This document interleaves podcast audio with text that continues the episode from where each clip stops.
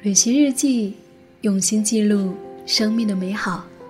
嗨，你好，我是夏意，夏天的夏，回忆的忆，很高兴又和你在一起。不知道，当一段感情结束的时候，你会用怎样的方式来告别呢？有人说，旅行是一种治愈的方式，在旅途中。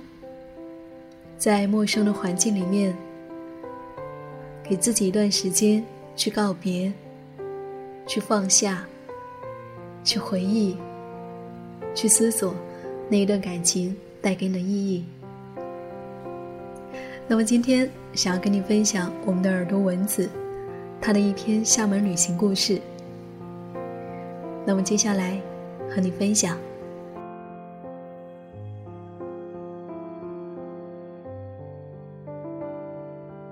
有些人走着走着就散了，而那些未完成的旅行约定呢，就这样无疾而终了。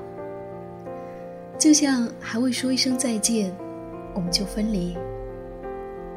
为我们这几年相处的青春，我想要去看一看远方，去完成我们曾经有过的旅行约定，去厦门。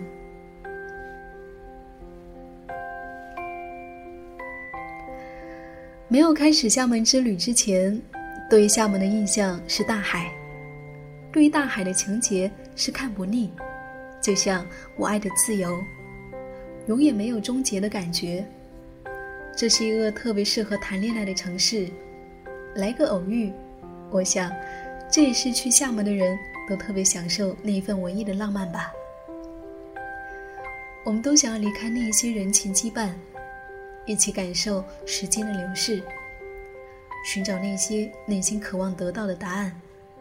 或许，用远行来靠近，未尝不是一种读懂自己的方式。就像陶立夏在书中所说的：“那些能够找回的东西，从未丢失过；而那些丢失的东西，或许从未真正拥有。”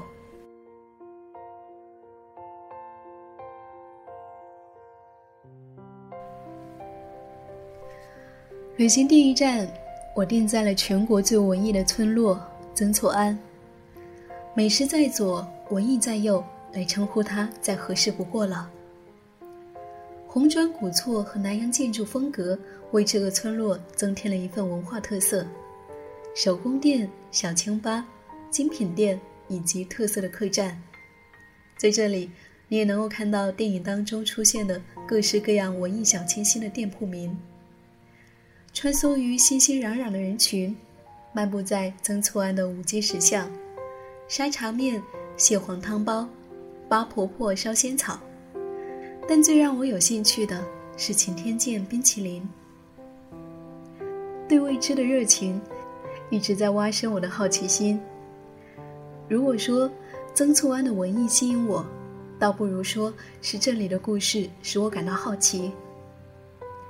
起初。认识晴天剑是来于那本书《一生里的某一刻》。厦门晴天剑下雨不开门。这是一家很小资且满腹温馨的冰淇淋店，老板晴天营业，且每天只供应一种口味的冰淇淋。我们运气不错，去的那天正好晴天。抹茶味，我喜欢。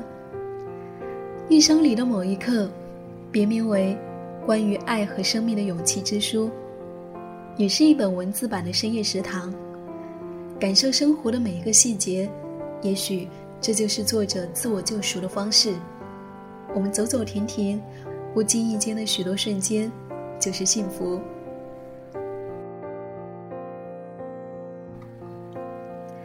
来到厦大的这一天是大晴天，骑着共享单车在校园外侧。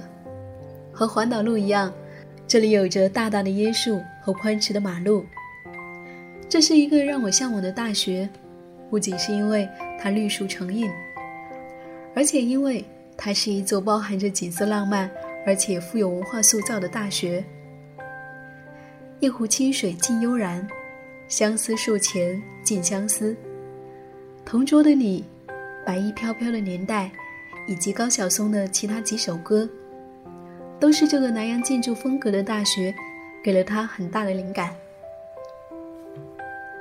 芙蓉隧道是来厦大必不可去的景点之一，深邃且悠长的隧道，彰显着厦大学子的生活轨迹。在这里，我又深切感受到学生时代的纯情与美好。那些回不去的时光，只能用回忆来拥有。从厦大出来，来到了白城沙滩。白城沙滩很长，也很惬意，也是在这里。我真正意义上看了一次日落。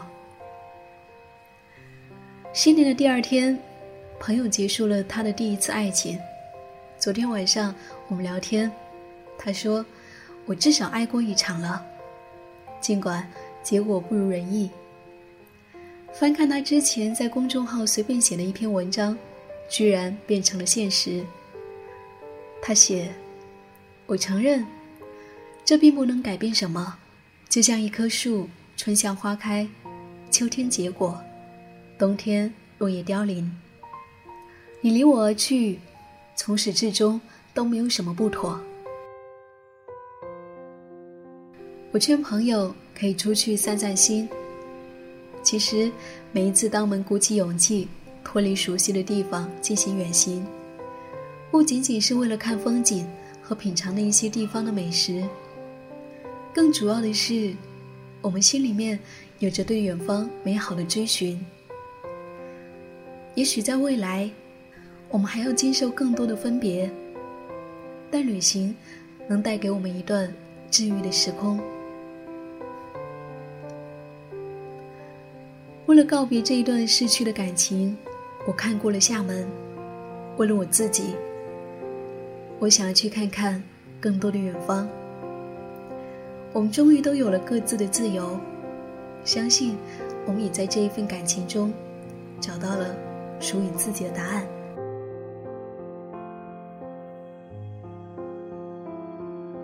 感谢的收听，我是夏意，夏天的夏，回忆的意。感谢我们这一期文章的作者蚊子。如果你有那些念念不忘的旅行故事，也欢迎你给我投稿。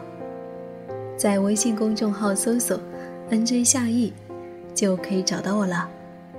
回复微信，就可以看到我的个人微信。好啦，旅行日记，用心记录生命的美好。我们下一期见。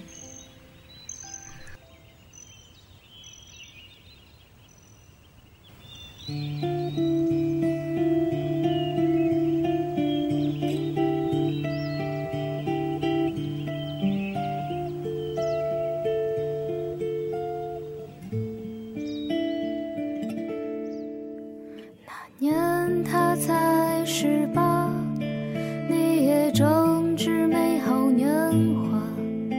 每当谈及青梅竹马人们总说他俩那年村头的树下你苦苦的张望。姗姗来迟的他送你一枝含苞的花。你说要穿红色的旗袍，点一盏不灭的烛光。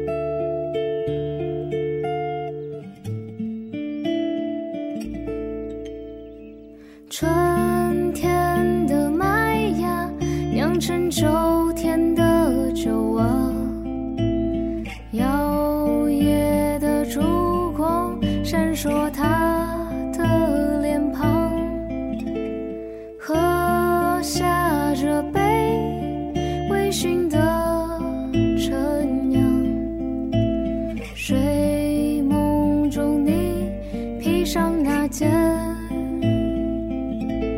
红色旗袍。